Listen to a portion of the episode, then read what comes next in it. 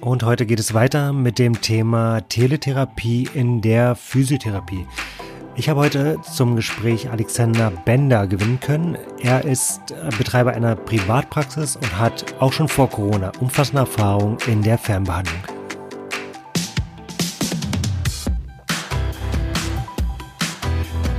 Da wir auch in diesem Fall uns irgendwie in einem Spagat zwischen Berufs- und Privatleben an einem Sonntagnachmittag getroffen haben, hat leider die Qualität des Podcastes ganz gewaltig gelitten. Wir haben allerdings ein paar wirklich wichtige Aspekte herausgearbeitet. Und zwar das Thema Risikobetrachtung, Fragebögen vor Durchführung der Therapie und das Thema, wie tracke ich eigentlich den Therapiefortschritt? Wie messe ich, ob Patienten die Übung durchführen? Wie begleite ich die Patienten in der Behandlung über den längeren Zeitraum? Und das sind die beiden wichtigen Aspekte.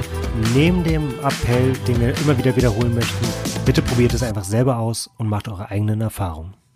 Ja, herzlich willkommen, Alexander Bender, heute im Podcast Praxen der Zukunft. Alexander, ich freue mich, dass du dich an einem Sonntag ähm, ja, aufgeopfert hast, jetzt um mit mir den Podcast aufzunehmen, weil ähm, du Erfahrungen in der Online-Therapie, in der Behandlung auf Entfernung, also ohne sich, sich von Angesicht zu Angesicht zu sehen, in der Physiotherapie gesammelt hast. Ähm, du hast eine Privatpraxis und hast als Teil deines Konzeptes das mit aufgenommen, Patienten auch zu begleiten, wenn sie im Urlaub oder auf Dienstreise sind. Äh, vielen Dank dafür und herzlich willkommen im Podcast. Ja, danke. Jan, vielen Dank, sehr gerne. Erzähl doch mal bitte ganz kurz, wie du, wie du einfach darauf gekommen bist, das Ganze auch als Fernbehandlung anzubieten und wie das angenommen wurde.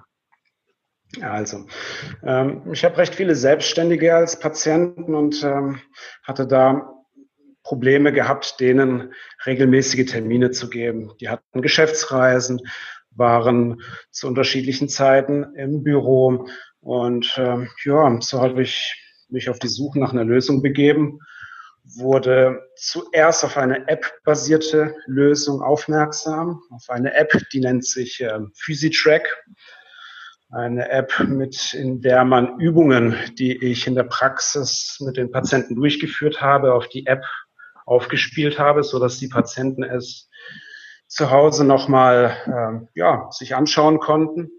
Mhm, genau, und in dieser App gibt es unter anderem eine Chat-Funktion, wo man mit dem Patienten kommunizieren konnte.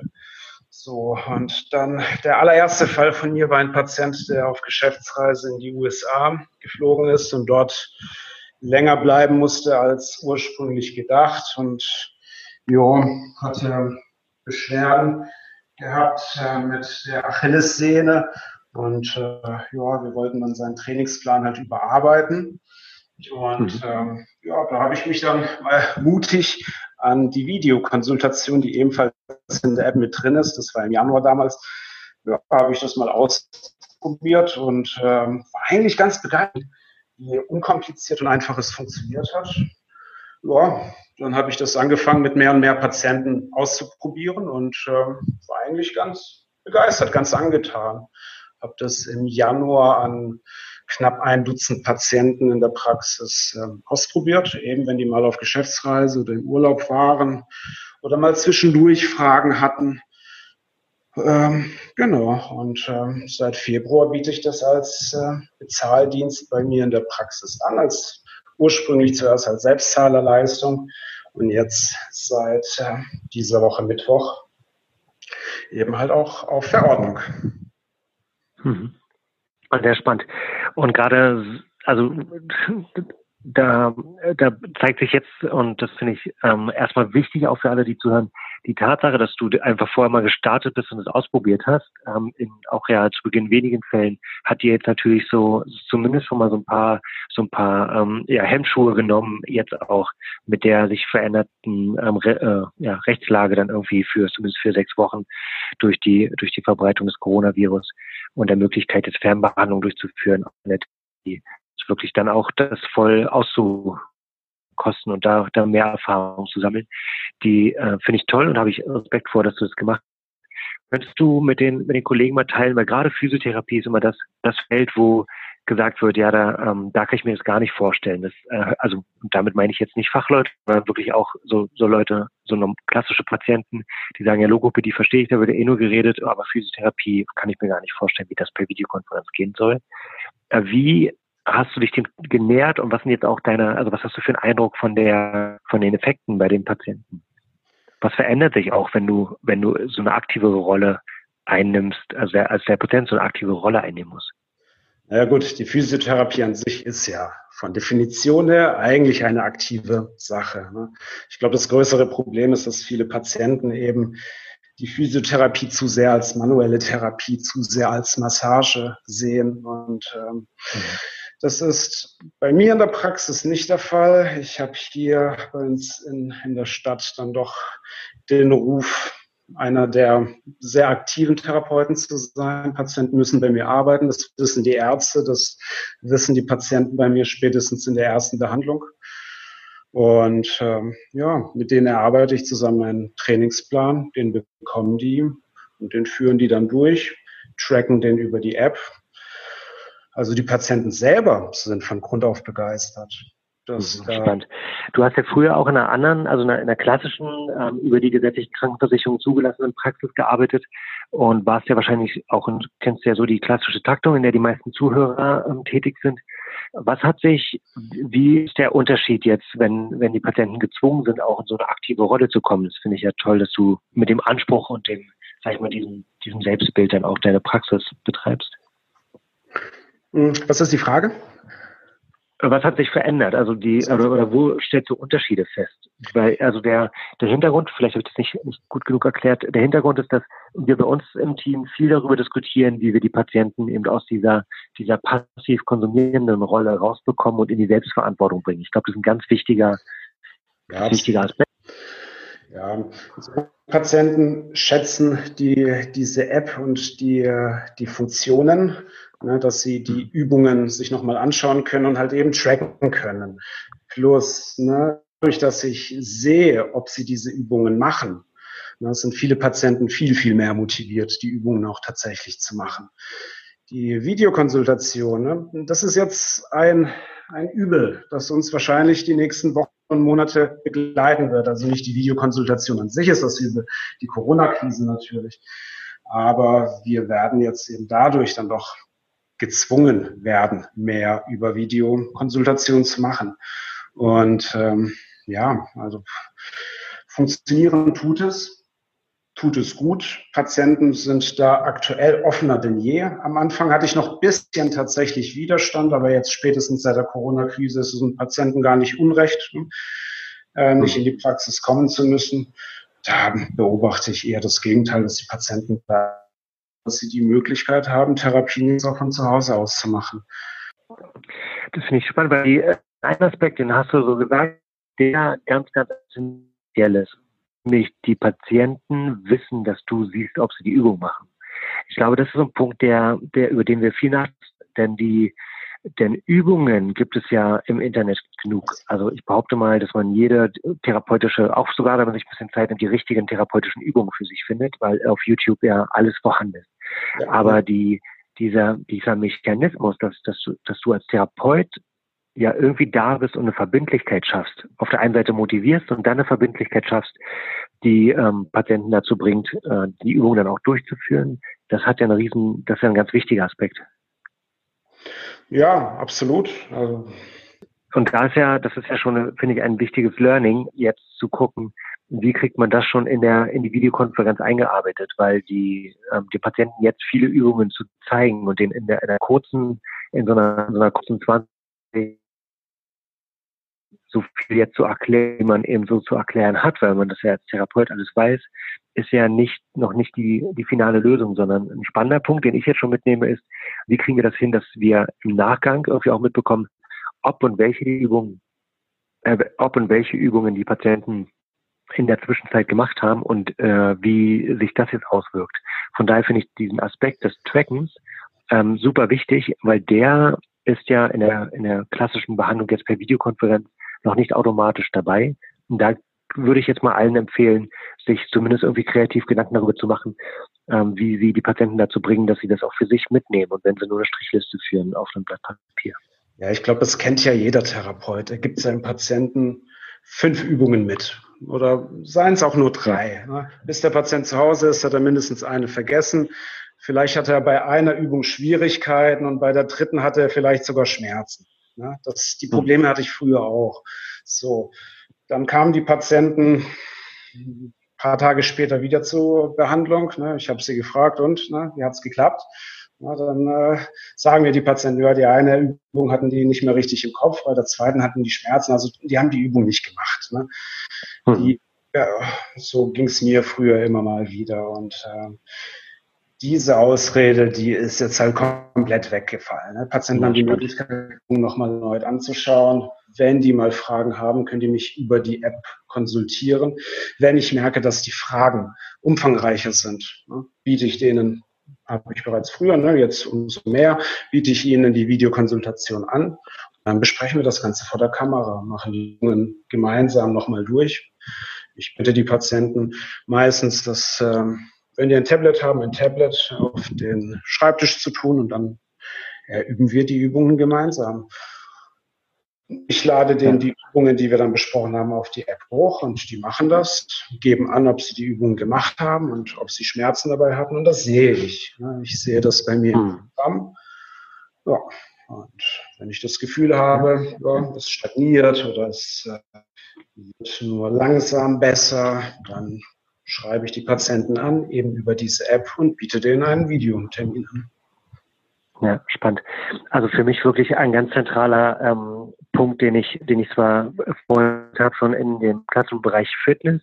Es gibt ja einen Grund, warum, warum Personal Training so, so boomt. Ja. Am Ende ist es ja eben diese Verbindlichkeit, die der, die der, der persönliche Kontakt zum Trainer dann erzeugt, dass der da wartet auf, auf einen im, im Studio und ähm, darauf wartet, dass man dann vorbeikommt und seine Übung macht, erzeugt ja eine andere Verbindlichkeit, als wenn man einfach nur eine, eine Mitgliedschaft in, in einem Fitnessstudio hat und dann eben selber entscheiden kann, ob man hingeht oder nicht, ja. Und, und das also zumindest keiner also entscheiden kann es immer noch selber, aber dann zumindest keiner wartet und sagt, ja, wäre cool, wenn er sich doch ab und zu mal blicken hat, hat es ja ein Ziel, ähm, nämlich abnehmen oder stärker werden oder so.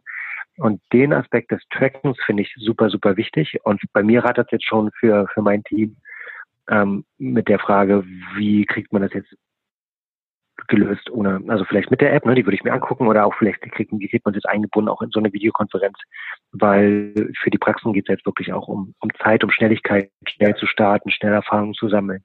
Und Tracken ist wirklich jetzt für mich das Learning aus unserem Gespräch bisher, ja. ähm, was ich neben der Zielsetzung fast als, als wichtigsten Baustein ähm, noch benennen würde die, das ist ja super wichtig. Ja, genau. Und eben über diese App kannst du auch diese Videokonsultationen durchführen. Zusetzen, ja. Ja, spannend. Ich ist die, die App für mich eine eierlegende Wollmilchsau, ne? weil ich damit so viele Bereiche abdecken kann, eigentlich die gesamte Digitalisierung ja. der Physiotherapie. Und erleben dadurch, dass äh, die Patienten eben in der App nicht, sondern auch aufs Schärfste Übungen haben auf einer VHS-Skala von 0 bis 10. Darüber hinaus stelle ich jedem Patienten täglich die Frage, automatisiert, ne, wird ja immer automatisch zugestellt, äh, wie stark der Durchschnittsschmerz des Patienten an dem Tag war, wie stark sein Maximalschmerz war. Und das sehe ich bei mir. Also ich hm. sehe von jedem Patienten jeden Tag, wie stark seine Beschwerden sind. Bei manchen Patienten nutze ich sogar noch äh, evaluierte wissenschaftliche Bögen. Bei Nackenschmerzpatienten arbeite ich mit des und jo, aber das würde glaube ich, einen Rahmen sprengen.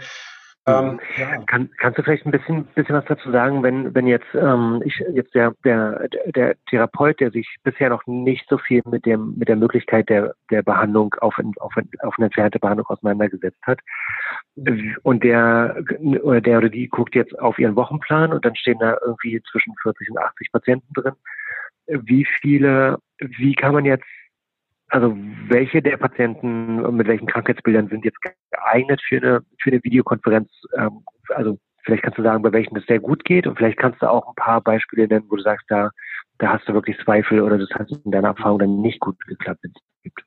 Ja. Nun arbeite ich mit einem orthopädischen, sportmedizinischen Background, wie es bei neurologischen Patienten aussieht. Keine Ahnung. Ne? Ich habe hier mhm. keine neurologischen Patienten. Vermutlich wird es da schwierig. Ne? Im, okay. Äh, Im orthopädischen Bereich mit Sicherheit. 80 Prozent aller Rückenschmerzpatienten mit Sicherheit. Ne? Vor allem, wenn ja. keine akuten Bandscheibengeschichten äh, mitspielen. Wenn man vielleicht aus ärztlicher Seite schon äh, Tumore und Knochenbrüche ausgeschlossen sind. Mit Sicherheit machbar. Ich mhm. arbeite sehr viel auch mit ähm, Sehnenverletzungen, also halt eben Achillessehne, Tennissellenbogen, Anführungsstrichen Tennissellenbogen, äh, Muskelgeschichten. Ähm, ja, es ist erstaunlich viel möglich. Ne? Spannend. Ja, okay, also da, ähm, ich glaube, eher nicht machen kann, sind wirklich hochakute Geschichten, ein frischer, ein frischer Bruch, ein Kreuzbandriss. Ne? Ich, ich glaube, da wird es schon noch ein bisschen Zeit brauchen, bis man alles, beziehungsweise da wird es wahrscheinlich die erstmal nicht möglich sein. Aber jo, alles andere machbar. Traut euch, Leute. Sehr spannend. Also ja, danke. Also traut euch Leute, ähm, der, der zweite ganz wichtige Punkt, äh, auch aus meiner Sicht, wenn man sagt, jetzt traut euch Leute, dann, dann gibt es ja durchaus auch ähm, Fälle, in denen man ja Risiken beachten muss.